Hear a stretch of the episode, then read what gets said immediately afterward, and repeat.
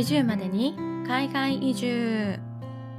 おはようございます。ブラジル人パートナーと日本在住の27です。ポッドキャスト40までに海外移住では海外留学や国際結婚を得た27とトキエスが40代までに海外移住を目指して奮闘する姿を海外かぶれ要素たっぷりに毎週ご報告しています。さて第147回目の始終までに海外移住です。えー、お聞きの通り、えー、今週は私27一人でのお届けとなります。えー、トキエスさんはですね、えっ、ー、と、今、まあ、えっ、と、カナダから日本に一,、一時帰国している状態なんですが、あの、一時帰国するそのスケジュールね、バタバタしているのもあったり、あと、日本に戻ってきてから、あの、いろんなスケジュール、あの、インタビューだったりとか、取材が立て込んでいるということで、ちょっと今週は私、27一人でのお届けとなります。えー、ぜひ最後まで聞いていただけたら嬉しいです。えー、まあ、えっ、ー、と、今週あったことをね、えー、ざくっと話したいなというふうに思ってるんですけれども、えっ、と、今週ですね、私は今住んでいる岐阜県の、その、免許を取るためのなんかこう場所あるじゃないですか。免許取得センターみたいなところに、え、ー、と、自分のパートナーを連れて行ったんですね。まあ、その話がすごく ステップがいっぱいあったので、こう、誰得なのか分かんないんですけれども、ちょっとここで、えー、紹介してみたいなというふうに思ってます。えっ、ー、と、外国で、えー、外国人の方で外国で免許を取った方や、日本人の方でも日本で免許を取ったわけではなくて海外で、えー、免許を取った方。で、もうすでにその免許を持っている方が日本に引っ越してきて、えっ、ー、と、国際免許ではなく日本の免許に切り替えたい場合の話です。えっ、と、えー、日本に来て日本の、えーと、自動車学校に行って日本の免許を一から取るっていう話ではなくて、えっ、ー、と、すでに持っている、えー、自国の免許だったりとか、海外の、えー、国籍の運転免許証を日本の、え、自動車の運転免許証に切り替えるっていう話なんですけど、まあ、これがですね、ちょっと想像を絶するぐらい大変なんですよ。ちょっとなんでこんなに時間もプロセスもかかるのっていうぐらいめちゃくちゃ複雑だし、あと時間もすごいかかるし、まあお金はそんなにかからないんですけど、あの、とにかく難しいんですね。で、私のパートナーが日本に引っ越してきた時に、まあ、あの、パートナーはすごい運転するのが好きなので、日本で運転したいっていう話になったんですよ。で、国際免許だと、その、1年とか3ヶ月とかその期間だったかな ?1 年だったと思うんですけど、その国際免許っていうのを発行して、自国の免許をき、えー、まあ、パートナーの場合だと、ブラジルの免許を持った状態で国際免許っていうのを発行できるので、それで1年間は運転できるんですけど、その後も我々は1年以上日本に住む予定だったので、それだったら日本の免許に切り替えないとダメだよねっていう話になったんですね。で、えっと、日本で運転したいからって言われて、あ、分かった。じゃあちょっと調べてみるねって言って、いろいろ調べて、でも、なかなか情報が出てこないんですよね。その、外国人の人が自国の免許をどうやって切り替えるのかなんて、日本人の人、ほとんどの日本人の人にとっては、一生涯触れ合わないインフォメーションだから、全然こうインターネット上にも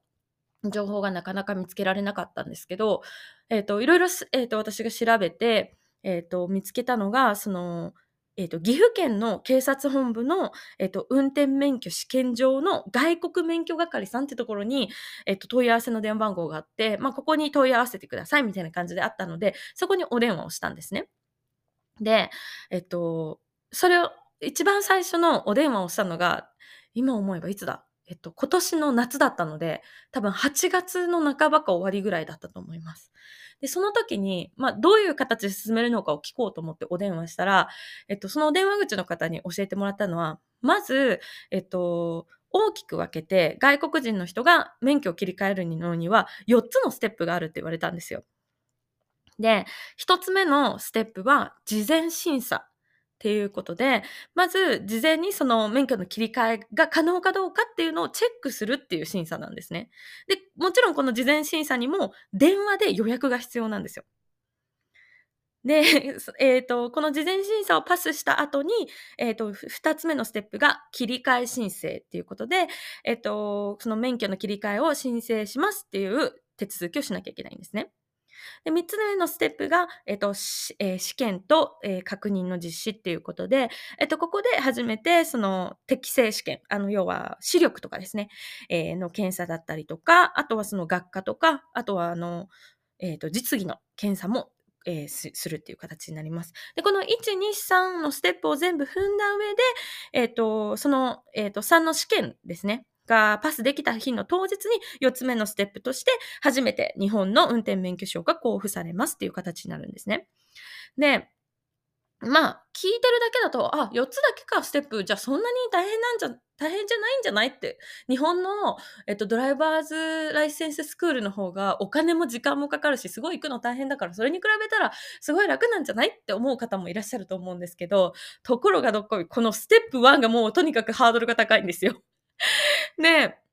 えっと、私がその電話した時に、8月の終わりだったんですけど、そのステップ1の事前審査の、まず予約をしなきゃいけないですって言われて、あ、じゃあ予約お願いしたいですって、その問い合わせたお電話口で言ったら、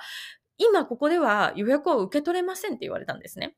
で、いつ受け取るかっていうと、その9月、私の場合は8月に電話していたので、9月の1日、1日の日の朝、えーこの時間から、えー一斉に受け付けますと。で、受け付けるのはいつかっていうと、9月からの日付ではなくて、12月から何ヶ月、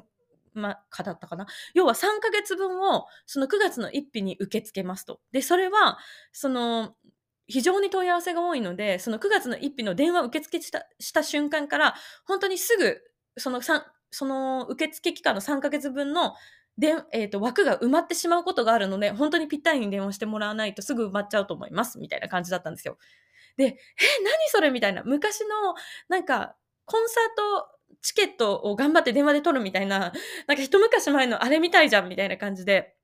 なんかこう、ジャニーズのコンサートかよみたいな、あ、すいません、もうジャニーズさんじゃないですね。スマイルアップさんでいいのかしら。別の名前になったのかしら。ちょっと、ちゃんと調べてないんですけれども、まあそういうなんかアイドルグループのコンサートのチケットかのように、その9月1日の決められた時間に、もう寸分の狂いなく電話を開始しなきゃいけないんですよ。で、うわー大変だなと思ったんですけど、まあでもしょうがない。電話するしかないと思って、えっと、その9月1日を迎えたわけですね。で、もちろん、あの、平日なので、月曜日だったかな ?9 月1日何曜日だったかな？えっ、と、ちょっと待ってくださいね。平日だったと思うんですけど、カレンダーがすぐ出てこないなんてびっくり。えー、9月1日は、そうだ、金曜日なんだ。金曜日だったんですよ。で、私普通に仕事の日なので、仕事中にちょっと休憩をもらって、その、9時だったと思うんですけど、9時ぴったりに電話がかけられるように、えっと、オンライン上で、あの、秒針までわかる時計を出しておいて、えっと、8時59分の時、タイミングでも電話番号を携帯に入れておいて、9時になった瞬間に、あの、コールをして発信するみたいな状態にしておいたんですよ。でも、それをやったんですけど、まあ、繋がらないんですよ。本当に繋がらなくて、ずっと話し中だったりとかして、えっと、冗談抜きで1時間、1時間もかけてなかったと思いますけど、でも、冗談抜きで、あの、1時間ぐらいの間に、多分100回以上発信かけたんですよ。もう、プープーってなったら聞いてまたすぐかけ直して、ブープーってなったら聞いてかけ直してっていうのを多分100回以上繰り返して、で、あ、やっと繋がったって思ったら、その、えっと、外国免許係以外の人の電話に繋がってて、えっと、今外国免許係の人は他の方の電話に出てるのでかけ直してくださいって言われてまた切られるんですね。で、また出るまで何回も何回も繰り返して、1時間ぐらい経った時に、やっとその係の方に繋がったんですよ。で、えっと、今だったらこの日付が空いてますよっていう日付を言われたのが、えっと、その9月1日に電話したタイミングで、12月の半ばの日付を言われたんですね。で、まあ前半です。12月前半の日付を言われて、もう多分それをノーって言ったら、その後、いつの日付で入れてもらえるかわかんないから、もうしょうがない仕事休みを取ろうと思って、えっと、その日付でいいですっていうことで、その事前審査の予約をやっと完了させたんですよ。まずここまでがめちゃくちゃハードル高いんですよね。これ、私が日本人で日本語がわかるからできるけれど、これを外国人本人の方がやるのってってまずめちゃくちゃ難しい。日本語がペラペラな方でもかなり大変だと思うし、そもそもお仕事されてる方で、私はデスクワークだから、あの、好きなタイミングで、ちょっと今、あの、電話しなきゃいけないんで休憩取りますとか、そういうのできるんですけど、そういうのができないお仕事の方もいらっしゃるじゃないですか。例えば、こうね、あの、運転しなきゃいけないお仕事の方だったり、カスタマーサービスやってらっしゃるお仕事だったり、出先に出てる方とか、お電話にすぐ出られない方でお仕事されてる方なんていっぱいいらっしゃると思ってて、そ、ほとんどの方が電話できないじゃないですか。だから、なんか、まずそこでめちゃくちゃハードル高い。日本語的なハードルも、電話をかけるハードルも高いし、なおかつ、電話をかけるだけじゃなくて、つながるまでかけ続けなきゃいけないっていうのが、めちゃくちゃ大変だなと思って。で、いや、もうすごいハードル高いなと思ったんですけど、ま、でもとにかくそこで、あの、書類をね、あの、準備しなきゃいけないってことになって、ま、要はその事前審査の予約ができたので、その事前審査の予約の日付までに必要書類を集めなきゃいけないんですね。で、ま、どんな書類を集めなきゃいけないかっていう話になるんですけどえっと、あ、そう、そもそもこの外国の運転免許証から日本の運転免許証を岐阜県で行う場合の、あの、ルールというか、条件がいくつかあります。まず日本語がわかんない人は通訳さんを同伴してくださいってことなので、あの、パートナーの場合は私が通訳しますっていうことで、えっと、OK をもらったんですけど、多分、日本語が全くわからなかったり、ちょっとおぼつかない方は、その、こういうことを斡旋してるサービスが岐阜県結構あって、特に岐阜県内にブラジル人の方がめっちゃ多いので、そのポルトガル語で、その、ブラジルの運転免許証を日本に変えたい方は、あの、こちらで、あの、サービス、アテンドサービスしてますみたいな、そのドライバーズライセンススクールじゃなくて、それをアテンドするためだけのサービスの会社さんとかがあったりとかして、だから多分そういう人がいないと非常に難しいと思うんですけど、まあ、まず通訳がいるっていうのがあります。で、申請の条件としては、その、えーえー、外国の運転免許証をちゃんと正規で取得していることと、その運転免許証がまだ有効期間内であること。あと、えっ、ー、と、その運転免許証ですね。その自分の、えー、外国の運転免許証、例えば私のパートナーだったら、ブラジルの運転免許証を取得した後、通算して、えっ、ー、と、3ヶ月以上そのブラジルに住んでましたよっていうことがわかる必要がある。まあ、私のパートナーの場合はもう10年以上前に取ってる免許なので、これは全く問題ないと。で、あとは岐阜、えー、今回は岐阜県で申請しているので、岐阜県に、えー、居住していることと、あと、えっ、ー、と、行政処分を受けてないことですね。えっ、と、まあ、なんか多分、納税してないとか、多分、なんかこう、何かしらの、えっ、と、こう、えー、何かこう、ダメですよって すごい下手くそになっちゃった、日本語が。なんかこう、何も、例えば車でも、えっ、と、なんかこう、事故を起こしてないとか、多分そういうのも全部、あの、条件に入っていきます。その条件をクリアした上で、さっきの電話をかけて、3ヶ月以上先の予約を取った上で、まず、初めてスタートラインに立てるということです。で、この上で、どんな書類が必要かっていうと、まずは、えー、有効な、その外国の運転免許証、その運転免許証ですね。あとは、えっ、ー、と、身分証明書。えー、ID カード、その免許取得国で、えっ、ー、と、発行されたものが必要になります。私のパートナーの場合はブラジル人なので、エヒジェっていう本人の、えっ、ー、と、身分証明書が必要になります。で、あ、あとそのさっきの運転免許証も、今有効なものと過去のものも私のパートナーの場合は用意をしておきました。で、三つ目に必要なのが在留カード。まあ、これはすべての、えっ、と、日本に住んでいる外国籍の方が持っているものだと思うんですが、在留カードと。で、あとはそのさっきの運転免許証の日本語翻訳文がいります。で、これ四つ目の日本語翻訳文は、えっと、岐阜県の場合は、ここで翻訳してくださいっていう指定があったので、私はその指定の JAF の、えっと、愛知支部さんの方で翻訳していただきました。これはすっごい良かったです。あの、やっぱり、その JAF の愛知支部さんも、普段からずっとやってることなので、あの、何をやればいいかすぐ分かってるから、こちらの不安にもすぐ、あの、不安で質問したポイントにも答えてもらえて、すぐ回答が来たっていう感じでした。で、えっ、ー、と、その後、5つ目が、パスポートがいりますと。パスポートとあとそのコピーですね。で、このパスポートが結構、細かくチェックされるんですよ。で、えっと、電話した時にパスポートは、も、パスポート原本を持ってくるのはもちろんパスポートの、えっと、顔写真、パスポートナンバー、えっと、スタンプが入ってるところ、あとビザのところも全部コピーを、紙でコピーを取ってきてくださいっていうふうに言われたんですね。で、あ、わかりましたと思ってコピーを取って、私はそのスタンプが日本に入国しましたよっていうスタンプっていう意味だと思ったんですよ。なので、ビザと、まあ、隣り合わせのページに日本上陸許可証のシールが貼ってあったので、あ、じゃあこのページを見開きでコピーしておけば大丈夫だなって思ったんですけど、実際これは違くて、他の国に行ったスタンプも全部コピーしなきゃいけなかったんですよ。だから、過去にめちゃくちゃ旅行してる方は、その全てのスタンプが押してあるところ全部紙に印刷しなくちゃいけなくて、で、しかも、このパスポートって今使っているパスポートじゃなくて、その今回免許の切り替えを申請している本人が今までに交付されたパスポートすべてやらなきゃいけないんですね。だからパスポートをもうすでに2回切り替えたことがあるよって方だったら3冊分。すべての、えっと、顔写真、パスポートナンバー、ビザ、えー、スタンプ、全部何か書いてあるところ全部紙にコピーしなきゃいけないという、何枚の紙になんのよってぐらいコピーしてくださいって言われたんですよ。で、ちなみに、コピーはこれだけじゃなくて、さっきの在留カードとか、身分証明書のエヒジェとか、運転免許証もそれぞれ A4 サイズの紙の中央に裏表ともにコピーしてきてくださいって書いてあるんですね。だからもうとにかく紙、紙、紙、紙、もうペーパーいっぱい準備してっていう感じの、もうザ日本スタイル、超オールドスタイルでやってるんですよ。これ、いいけど、こう、コピーするのはいいけど、チェックするあなたたちが大変じゃないって思うんですけど、これ絶対データでアップロードした方が、チェックする側の方も楽だし、自動翻訳とかもかけれて楽でしょうと思うんですけど、とにかく全部紙なんですよ。で、ポス、えー、パスポート用意しますよね。で、あと、6番目に必要なのが、運転えー、免許経歴証明書っていうのがいるんですけど、これに関しては、ブラジル人の場合は、 prontuário を用意してくださいって言われるんですね。でこの prontuário を、えっ、ー、と、あの、最初、この運転免許係の方には、プロンタリオって言われたんですよ。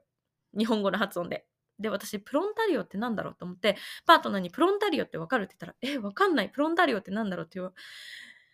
なんだろうねって言ってたんだけど、繰り返してるうちに、あ、プロントワーリオってみたいになって、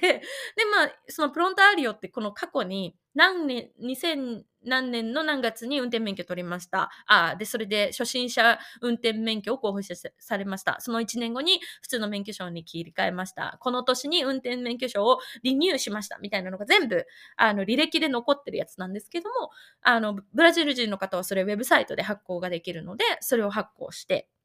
で、あと7番目に必要なのが写真ですね。えっと、6ヶ月以内に撮影したもので、えっと、サイズの規定もあるんですけど、この写真もちょっとトリッキーで、6ヶ月以内って書いてあるんですけど、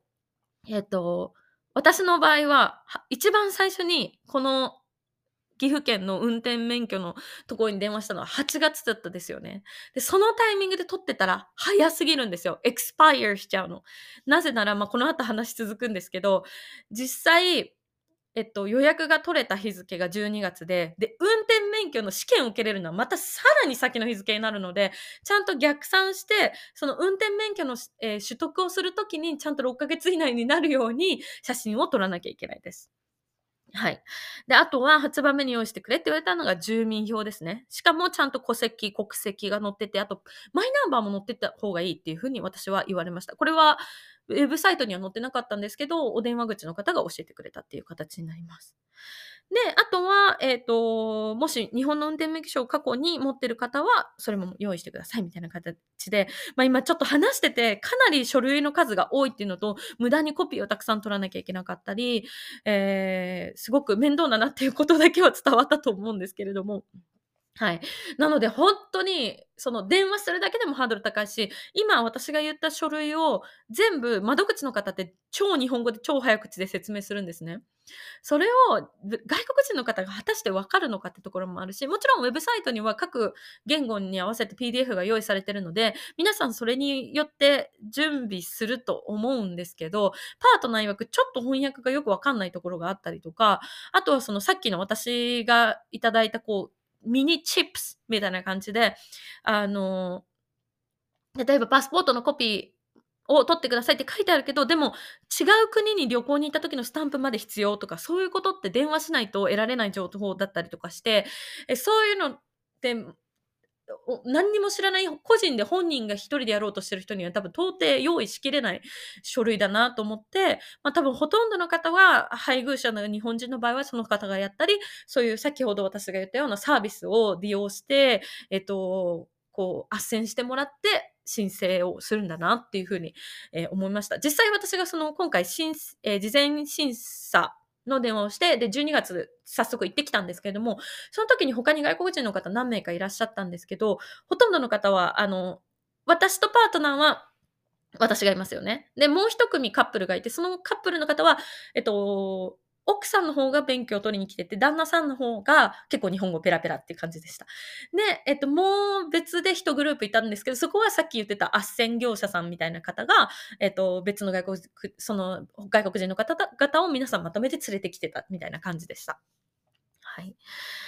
で、まあこれで今やっと4つあるうちのステップのうちの事前検査のところまでいけたっていう形になりますので、まあ私たちはその書類をすべて用意して、えっと、その12月の、えー、上旬の日付に、えっと、現地に、えー、時間通りに向かって、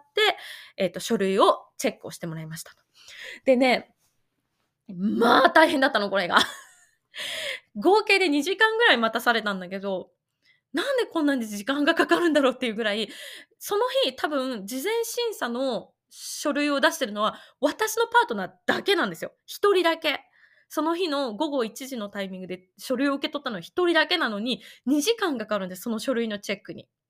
もちろんその間他の電話を受けたりとか他のことをしてるから間延びしちゃってる時間はあると思うんですけど、最初1時間かかって1時間半ぐらい経った時に初めて一人の方に、一人のその審査官みたいな人が部屋から出てきて、じゃあちょっと別室行きますっていうことで初めて部屋に連れてかれたんですね。で、そこで、一個一個の書類をめちゃくちゃ細かく、すごく質問されました。あのー、まあ、嘘がないようにとか、ちゃんと整合性が取れてるかとか、多分そういうところをチェックしてるんだと思うんですけど、あのー、その質問も私は全て通訳して、えっと、全部答えてっていう形で、で、その、例えば、今って、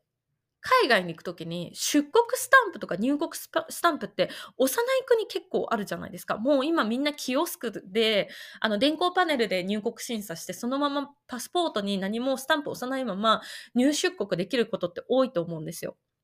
ね。だから、その、その方は私のパートナーのパスポートを見るのにすっごい時間がかかって、この時にアメリカに行ってて、アメリカからどこに行ったかわからなくなってるんですけど、どこに行ってるんですか？とか、そういうのも一個一個すべてのスタンプに関して彼の行動に対して全部チェックする。で、ブラジルにどれだけいたかもチェックして、免許証を使ってた期間がどれだけあったかもチェックするみたいな。なんかこれ、あの、ビザの申請ですかってぐらいすごく細かくチェックされるんですよ。そりゃ時間かかるわと思って、こんなに丁寧にやってたら1日1組しかできないよねってぐらい、すべての全部の書類に対してめちゃくちゃ細かくチェックされます。運転免許証もなんでこれ、えっ、ー、と、1個前のと今ので写真が一緒なのみたいなのも聞かれて、まあ、それはあの、2021年の、あの、えっ、ー、と、パンデミックの間だったので、写真を撮るところが封鎖されてたので、えっ、ー、と、同じ写真を使うっていう形になってますとか、もう一個一個、全部一個一個説明して、質疑応答に多分30分ぐらいかけて。で、えっと、それで、そのじ、それで、あ、じゃあもう大丈夫です。あの、多分書類間違ってないのでご安心してくださいって言われて、そこで書類を受け取ってもらえると思うじゃないですか。受け取ってもらえないんですよ。ここはあくまで事前審査なんですよ。なので、その書類はすべて戻ってくるんです、私に。すべて戻ってきて、じゃあ、はい、初めて切り替えの申請、ステップ2の日付を予約しましょうってなるんですね。で、えっと、その切り替え申請の時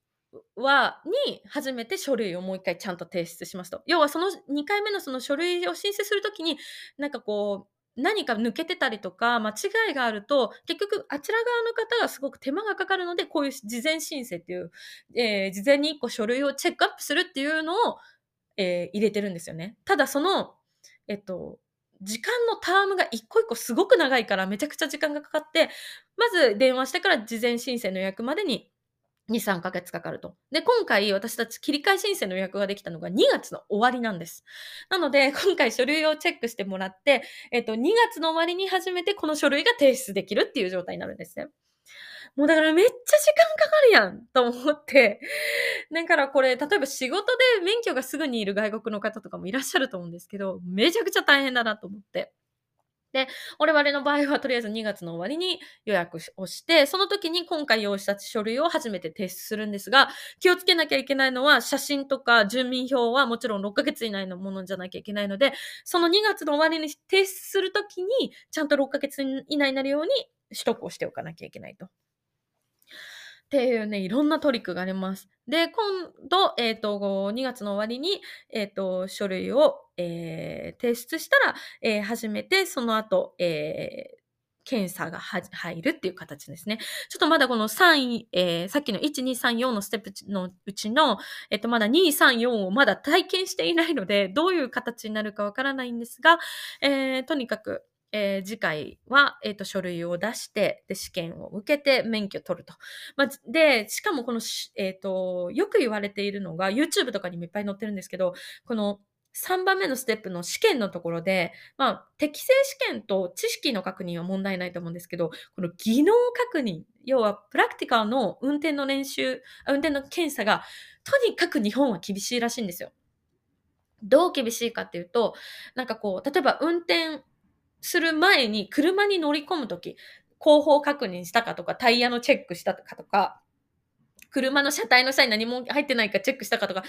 段の人だったら多分スキップしちゃうような、でも運転免許、あの、教習所で習うようなことを全部いちいちやってるかをチェックされるんですね。で、えっと、もちろんブラジルと日本だと左、右車線、左車線が逆ですし、サインも逆、え交通標識ももちろん覚えなきゃいけないので、結構な方がこの技能試験で落ちちゃうらしいんですよ。で、私が大好きなポッドキャストで、なるみさんと、えっと、しのぶとなるみの特別アメリカンライフっていうポッドキャストがあるんですけど、そこで実際なるみさんとなるみさんのパートナーのジェイコブさんって方が、お二人ともアメリカで運転免許証を取って、日本に帰ってきて、日本の運転免許証に切り替えようとした時に、実際お二人も、えっと、そこの技能研修で落ちまくったらしいんですね。で、それぐらい厳しい。もう10年以上運転してきたから余裕だろうと思って舐めてかかると、なんか全然自分たちが意識しなかしてなかったところで落とされると。で、まあ、例えばその、アメリカとかだと、えー、車幅がくこう大きいので、こう、左に左折するときの巻き込みとかをそこまで意識しない。そこまで細かくサイドミラーでチェックしなかったりする。でも日本だと、こう、左に曲がろうと思ったときに巻き込みで左から来た自転車を跳ねちゃうみたいなことがあり得るので、それをちゃんと見てるかみたいなところまでチェックされると。だからそこはすごく、海外で免許を取ると結構アバウトに取れてしまったりするので、そこの違いとかにすごく苦しんだみたいなことをなるみさんもおっしゃってて、だから私のパートナーもおそらく同じようなことで苦しむだろうから、まあその、この技能確認の、えー、審査の前に、えっと、練習をしに行こうと思っていて、で、あの、岐阜県下の中にも、その、えっ、ー、と、ワンデイの、その、この外国人の人が日本の運転免許に切り替えるための、えっ、ー、と、切り替えのための実技練習を1日だけできますよ、みたいな、1時間いくらで、みたいなところが何箇所かあるので、えー、それで、で、とりあえず、えー、練習してから行こうかなと思ってます。まあでも最初にね、電話したのが8月で、えー、多分免許が取れるのが2月になるのかなその切り替え申請をした後、えー、その後にすぐ試験になるのかな？ってなったらもう半年ぐらいかかってるから、めちゃめちゃ大変なんですけど、はい。あの、まあ、そういうね、えー、ことを今やってます。で、もちろんこの申請自体は交通違反があったり、過去に、えー、取り消し処分とかを受けてる方は受け、申請できなかったりするらしいので、まあ、とにかくハードルが高いっていう、まあ、本当にこれ誰得なのっていうインフォメーションなんですけど、まあ、日本、日本で外国籍の方が外国で取った運転免許を日本の免許に切り替えたい場合は、えー、こういうふうにしなきゃいけない。あ、ちなみにこれオン、えっ、ー、と、 only 岐阜です。岐阜バージョンなだけで、これ各都道府県によって書類とか、あと細かいルールはちょこっとずつ違うと思うので、それぞれ調べなきゃいけないっていう形になります。はい。すごい熱弁しちゃった。もう30分も私運転免許について 熱弁してる。ちょっとやばいですね。はい。まあ、そんなことが今週ありましたよっていうことで、あのそう。まあ、例えば今海外に住んでらっしゃって、国際結婚されてる方が、まあ、私のようなね、方たちで、まあ、日本にいずれ戻ってこようとか、まあ、今ちょっと自分のパートナー、外国籍のパートナーと日本で、えー、住むことを検討していて、で、運転免許の切り替えがあるって場合は、ぜひ、あの、私の方に DM ください。あの、多分ある程度の質問には答えられるぐらいは勉強したと思うので。で、実際に今回このことがあっで、えっと、えー、知り合いの日系ブラジル人の方に、えっと、アドバイスを聞いて、えっと、その方からは外国人の運転免許の切り替えがこのドライバーズライセンススクールでできるよっていうふうに教えていただいたんですけど、実際にそこにちょっとお電話をしてみたら、えっ、ー、と、そこは運転免許の切り替えじゃなくて、その、その言語のサポートがついた、えっ、ー、と、運転教習が受けられるよっていう形になるって言われたので、あの、実際に30万円ぐらい払って、普通に運転、普通の日本人と同じように教習所に通わなきゃいけないんだけれども、あの、言語のサポートがついてるよっていう情報がもらえたりとか、あとは、そのさっき言ってた斡旋業者みたいな人たちもいますし、えっと、それがまた愛知県とかね、別の県になったらまた変わってくると思うので、えっと、ぜひぜひね、なんかお困りのことあったらぜひご連絡ください。はい。すいません。では、大変長くなってしまいましたのでね、早速本日も始めていきたいと思います。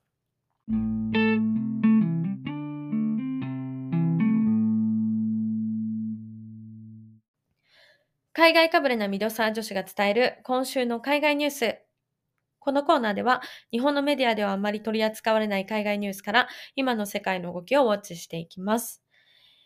えー、今週はですね、あの、私が、えっ、ー、と、インスタのリールを見てて非常に気になった言葉があったので、それを、あの、シェアできたらなと思ってるんですけど、もちろん、あの、えっ、ー、と、もう知ってるよっていう方もいらっしゃるかもしれないので、あの、えー、まあ、私が久、自分にとってすごく、あのー、ファミリアじゃない言葉だったので、ちょっと今回はシェアさせていただきたいと思います。皆さん、あの、ファッションモデルのデボン青木さんってご存知ですか？あの、アメリカのファッションモデルで、えっと、えー、日系とのミックスの方、日本人とのミックスの方だったと思うんですけど、今だいたい40歳くらいのモデルさんかな？えっと、そのデボン青木さんっていう女優さんいらっしゃって、えっと、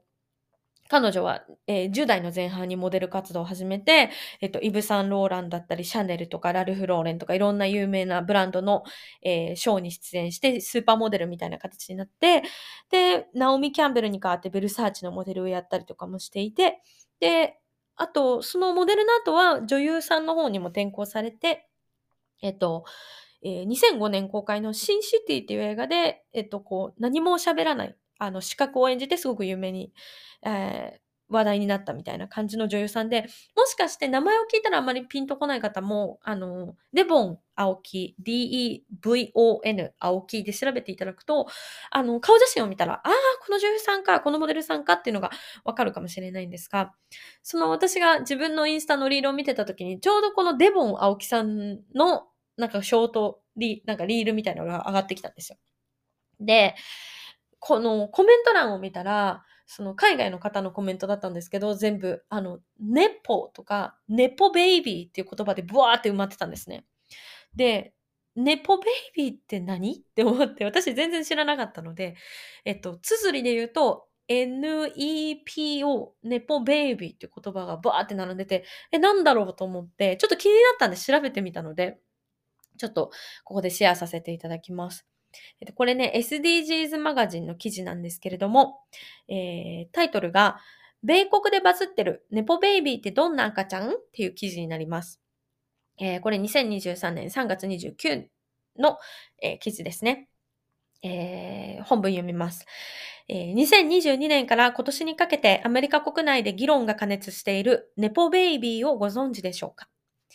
ネポベイビーとは、ネポティズム、かっこ、縁故主義、要はコネ主義ですね。えー、で、えっ、ー、と、ネポベイビーなので、ネポティズムベイビーの略で、親から譲り受けた名声でセレブになった子供を揶揄する呼び方です。日本でいう親の七光や二世タレントに近い意味がある造語です。えーネポティズムは以前より米国のエンターテインメント界で、業界で白熱した議論が、えー行われている議題でしたが、特に、えー昨年2022年よりネポメイビーという言葉で注目され、これまで以上に耳にすることが多くなってきており、2022年12月にはニューヨークマガジンがネポベイビーの年と題した特集を掲載するなど、SNS 上でも盛り上がりを見せました。えーなぜ近年ネポベイビーが注目を浴びているかというと、映画やドラマ、イメージモデルなどの話題になり、賞賛を浴びた作品の多くにネポベイビーが活躍していたから。えー例えば、まあ、これちょっと皆さんゲスしていただきたいんですけど、えー例えば、えー俳優スティーブン・ボールドウィンをお父さん、父に持ち、ティファニーのイメージモデルや若者のファッションアイコン的で存在でもあるヘイリー・ビーバー。えー私、ヘイリー・ビーバーのお父さんが俳優さんって全然あのハリウッドの俳優さんにあの疎いのであの知らなかったんですけど、ヘイリー・ビーバーのお父さんって俳優さんなんですね。えーとか、あとは、えっ、と、俳優のイーサン・フォーフォークを親に持つ大人気ドラマシリーズストレンジャーシングスで活躍したマヤ・ホーク。あと、えージョニー・デップの娘のリリー・ローズ・デップなど、彼ら nepo baby の活躍は華々しいものですと。でちなみに、ヘイリー・ビーバーさんに関しては、その、この nepo baby を調べてるときに、 nepo、nepo wife っていう言葉も見つけて、まあ、ヘイリー・ビーバーといえば、言わずと知れたジャスティン・ビーバーの奥さんでもあるので、彼女は、えっ、と、お父さん、スティーブン・ボールドウィンっていうお父さんの nepo baby でもあるし、ジャスティン・ビーバーのネ,、えーネポワイフでもあるみたいな、えー記事を読んだりもしました。要はもう、とにかく縁故主義である人っていうことですね。で、あ、すっごい言葉だなと思って、私全然このネポベイビーっていう言葉を知らなかったので、もうなんか結構強い言葉だなと思ってびっくりしたんですけど、でも、まあ、確かに日本でもネポベイビーって呼ばれる、えー芸能人の方ってたくさんいらっしゃいますよね。なんかこう、二世タレントとか、えー言われたりするじゃないですか。でも、まあそれを乗り越えちゃってる人も結構たくさんいるよなって思ってて、例えば、女優の安藤サクラさんって、もう、その、彼女のネポティズム、ネポティズムっていうか、その、え、なんかこう、ネポってるところ、ネポってるところって合ってるのかしら？そういうなんか、彼女の、その、あのまあ、えっ、と、安藤サクラさんで言うと、お父さんが奥田英二さんってっていう、まあ、超有名な俳優さんですよね。で、お母さんが安藤和さん。で、確かに親の七光っていう風に言われれるぐらいの有名な親御さんの方元に生まれていらっしゃるんですけど、でももう誰もそんなこと言わないぐらい、ご本人のもう演技力とか実力でもう超実力派女優としても世間に認められているじゃないですか。だから、ネポベイビーだけど、もうネポベイビーと言わせないぐらいの実力の女優さんになってらっしゃると思うし、で、安藤サクラさんに関しては、旦那さん、旦那さんって言い方は違うか。ご主人ですね。ご主ご主人も違うか。あの、夫の方が、えっと、榎本佑さんですよね。で、榎本佑さんもネポベイビーになるから、まあ、ネポベイビーとネポベイビーの結婚になるんですけど、だからそれを考えるとすごいなと思うんですけど、まあ、榎本佑さんは、えっと、お父さんが榎本明さんですよね。で、お母さんが角替和恵さんっていう女優さんで、まあ、その、有名な俳優さんのお子さん同士がご結婚されたので、そのお二人のお子さんはもうどうなっちゃうんでしょうね。ねっぽねっぽベイビーみたいな、もう、なんか、なんて言ったらいいのかしらみたいな感じになってくると思うんですけど、でももう関係ないじゃないですか。あの、榎本佑さんのことを、なんかお父さんがいるから、この役に適用されたんだなんていう人多分もういないじゃないですか、全然。実力だと思うんですけど。で、それで言うとやっぱ女優のアンさんとかもそうですよね。お父さんがハリウッドでも有名な渡辺謙さん、世界的に有名な俳優さんですけど、でも、アンさんを渡辺謙の娘だからって起用されてるなんて思う人多分もういなくて、彼女自身の実力だったりとか、その、もう、全部そういうなんか、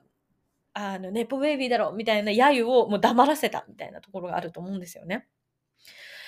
で、まあだから、その、まあ、揶揄される人もいるだろうし、それを実力で黙らせる人もいると思うんですけど、えっと、えーこれに関して、あの、ハリウッドでどういうリアクションがあったかみたいなところで、この先ほどの SDGs マガジンの続きを読みます。えー、賛否両論の自己否定っていうセクションがあって、はい。えー、記事の本文読みますね。えー、2023年の初め、えーえー、白い生地の胸元に、えー、白い真っ白な T シャツですね。の胸元に大きく、 nepo baby と書かれた T シャツを着用すが、着用した姿をパパラッチされたヘイリー・ビーバーが話題になりました、えー、世間から向けられている自分に対する言葉を堂々と身にまとったその姿は、海外メディアをはじめメディアや世論に対する静かなる反論の意思が垣間見えると報道されています。えー、この写真を紹介した海外メディアの一つであるインスタイルマガジンのインスタグラムのコメントには、このヘイリーのこ、えー、行動に対し、彼女の素直さが素敵とか、あとは彼女の功績はネポベイビー関係なく彼女自身の努力の結晶というポジティブな、えー、発言の一方で、あの、まあ、この行動って何の意味があるのとか、ネポベイビーだけじゃなくてネポワイフよねみたいなネガティブなコメントも寄せられたと。で、えっと、また、ネポベイビーの一人である女優で歌手のグイネ、読めない、グイネス・パルトロが、その同じインスタグラムの投稿に、えー、これ私も欲しいかも、みたいな風にコメントをしたと。だからまあ、このネポベイビーって、まあ基本的にはネガティブ言われた方がいい気持ちがしないかもしれないんだけど、それをこうポジティブに切り替えたいとか、まあ親の七光をうまく使ってみたいな人もいると思うので、なんかこう、捉え方もあるんだろうなと思ったんですけど、まあこのね、ネポベイビーということは私にはとっても、あのー、新しい言葉だったので、えっ、ー、と、今回シェアさせていただきました。ちなみに先ほどのデボン青木さんに関しては、なぜネポベイビーって呼ばれているかというと、あの、えっ、ー、と、まず、えー、皆さん、アメリカのレストランチェーンで、ベニハナっていうレストランチェーンがあるのご存知でしょうか？すごい、多分ステーキハウスみたいな、えー、ところだと思うんですけど、えっと、そのベニハナが、まあ、アメリカ中で、あの、あるレス、えー、レストランのオーナーなんですよ。レストランのチェーンだったんですよね。で、このデボン青木さんのお父さんは、ロッキー青木さんっていう方で、それのオーナーだったと。で、デボン青木さんは、その、お父さんがロッキー青木さんで、お母さんが、えっ、ー、と、イギリス人とドイツ人のミックスであり、えっ、ー、と、えー、宝石のデザイナーさんだったと。で、えっと、その遺産相続をしたときに、その彼女と彼女のお兄さんである DJ のスティーブ青木さんが、もう信じられない額の金額を遺産相続をしてて話題になって、そのことに関する、えー、まあ、彼女の輝かしい歴史、そのモデルとして成功し、女優として成功し、プライベートでも、あの、家庭があって子供がいて、えっ、ー、と、投資家の方と結婚して、で、しかも、あの、親から莫大な遺産が入るみたいな、彼女のね、ねっぽぶり、ね、ねぽってるぶりを やってるリールだったんですけど、でも、彼女のそのコメント欄には、彼女は good ネポベイビーだよ、みたいな。なんか彼女はいい方のネポベイビーだみたいな風に書いてる人もいたので、やっぱネポベイビーの中でも好かれる人と嫌われる人いるんだなっていうのを思ったっていう話でした。まあね、ちょっと非常に興味深いあの、言葉だったので、もし、あの、興味ある方で、ネポベイビーで調べてもらえると、あのー、いろんな、あの、ハリウッドのネポベイビーたちが見れると思うので、あの、ぜひチェックしてみてください。はい。ありがとうございました。次のコーナーです。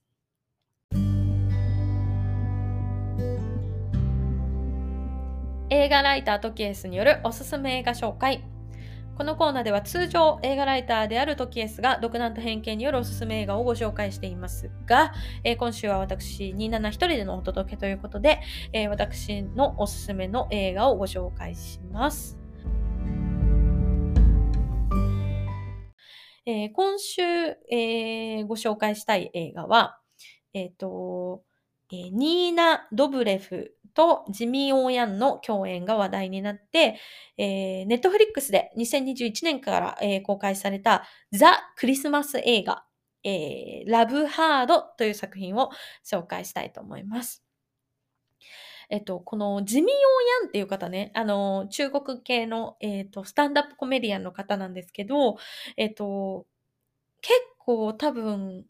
インスタとか TikTok とかで彼の切り取りが流れてき来てる、見たことある方も多いんじゃないでしょうか。アメリカのスタンダップコメディアンなんですけど、そのアジア文化をうまく、あの、こう、アイロニックに表現しながら、その、あの、まあ、笑いを取る役者、えー、コメディアンの方なんですけど、そんな彼が、な、なんと結構ロマンチックなですね、あの、ラブコメディにチャレンジみたいな感じで、えー、話題になった作品でもあるかと思います。で、えー、設定として、まず主人公の、えー、ナタリーを演じるのが、えっ、ー、と、ニーナ・ドブレフさんですね。えっ、と、もうすごく素敵な、あえブラジル、えー、ブラジルじゃない、ブルガリア出身の女優さんですね。はい。えで、えっ、と、その、ニーナ・ドブレフさんが、まあ、設定としては LA 在住の、えっ、と、自分の、こう、悲惨な恋愛遍歴を、こう、記事にして、えー、パブリッシュしてる、こう、ライターさんみたいな。まあ、よくあるアメリカのコメディ映画の主人公みたいなオキュペーションの、え、役なんですよ。で、えっと、彼女は、えっと、こう、出会いを求めてマッチングアプリをする、いっぱいしてるんだけれども、なかなかいい出会いがないと。で、その、ダメ、あ、こんな人がいた、こんなダメな体験があったっていうことを、まあ、記事に書いて、それで人気を集めてるっていう主人公なんですけど、そんな彼女がつい、その、職場の、まあ、仲のいい同僚から、その、か、えー、狭い自分の半径何マイルだけのエリアでアプリを使うんじゃなくて、もっと広い範囲でアプリを、ターゲットを探してみたらみたいなことを言われて、その、えー、ニューヨークの方のすごい田舎のエリアに住むアジア系アメリカ人の人とマッチするんですよね。で、その彼は、見た目は完璧なことはもちろん、えっと、プロフィールも完璧で、で、しかも話しててすごく楽しいし、もう誤字脱字もない、そう、インテリジェンスも感じるみたいな。な感じ、えー、人なんですよ。で、彼女の中でどんどんどんどん、その、ナタリー、えー、主人公ナタリーの中で、その、えー、マッチした相手、ジョシュって言うんですけど、ジョシュに対する気持ちがどんどん高まって、ついに彼女は、えー、サプライズでクリスマスにジョシュを、に、 in person で実際に会おうと思って彼のもとを訪れることにするんですね。そこで彼女はある大きな秘密に気がつくっていうところなんですけれども、まあ、この作品で大きく言えることは、なんかこう、自分を偽ることだったりとか、誰かになりすますことに、本当に幸せはあるのかみたいなところで、えっ、ー、と、あとはその、本当の自分が欲しかったものは何？本当に自分が好きだったものって何？ってところに、こう、ま、まとわされないで、えっ、ー、と、見つけていこうよみたいなメッセージ性があって、これって、まあ実際のそういう恋愛関係のところでも言えるけど、そういうこう今のオンライン文化の中で、ソーシャルメディアの中でみんなこう自分をこうなんか、ちょっとこう強調したい、キラキラした部分を見せることが多いけれど、果たしてそれでいいのかみたいなところに質問を投げかけてるようなところもあったりとか。まあなんかちょっとこう、ある種一貫性があるんだけど、でも全体としてすごく可愛いクリスマスに本当にぴったりなラブコメっていう感じの、えー、作品になってます。とにかく、その主人公のニーダ・ドブレフがすごい可愛くて、あのー、えっと、彼女のファッションとかもすごい可愛いですし、でも、なんか、彼女がキウイアレルギーで、キウイを食べると顔が腫れちゃうみたいな、あの、赤、アレルギーを起こしちゃうみたいな体質なんですけど、実際その彼女は間違えてキウイを口にしてしまって顔がパンパンになっちゃうとか、なんか結構結構コミカルなところも多いので、あの、ぜひね、クリスマスに向けて何かこう、サクッと何か面白い作品、なんかこんなに暗い思い、気持ちにもならないし、悲しい思いにもならないので、なんかこう、サクッと見たいなって時に、ぜひおすすめ映画ですので、ネットフリックスで見れます。えー、ラブハード、えー、クレイジーリッチのジミー・オーヤンですとか、ヴァンパイア・ダイアリーズのニーナ・ドブレフが、えー、主演をしてますので、ぜひチェックしてみてください。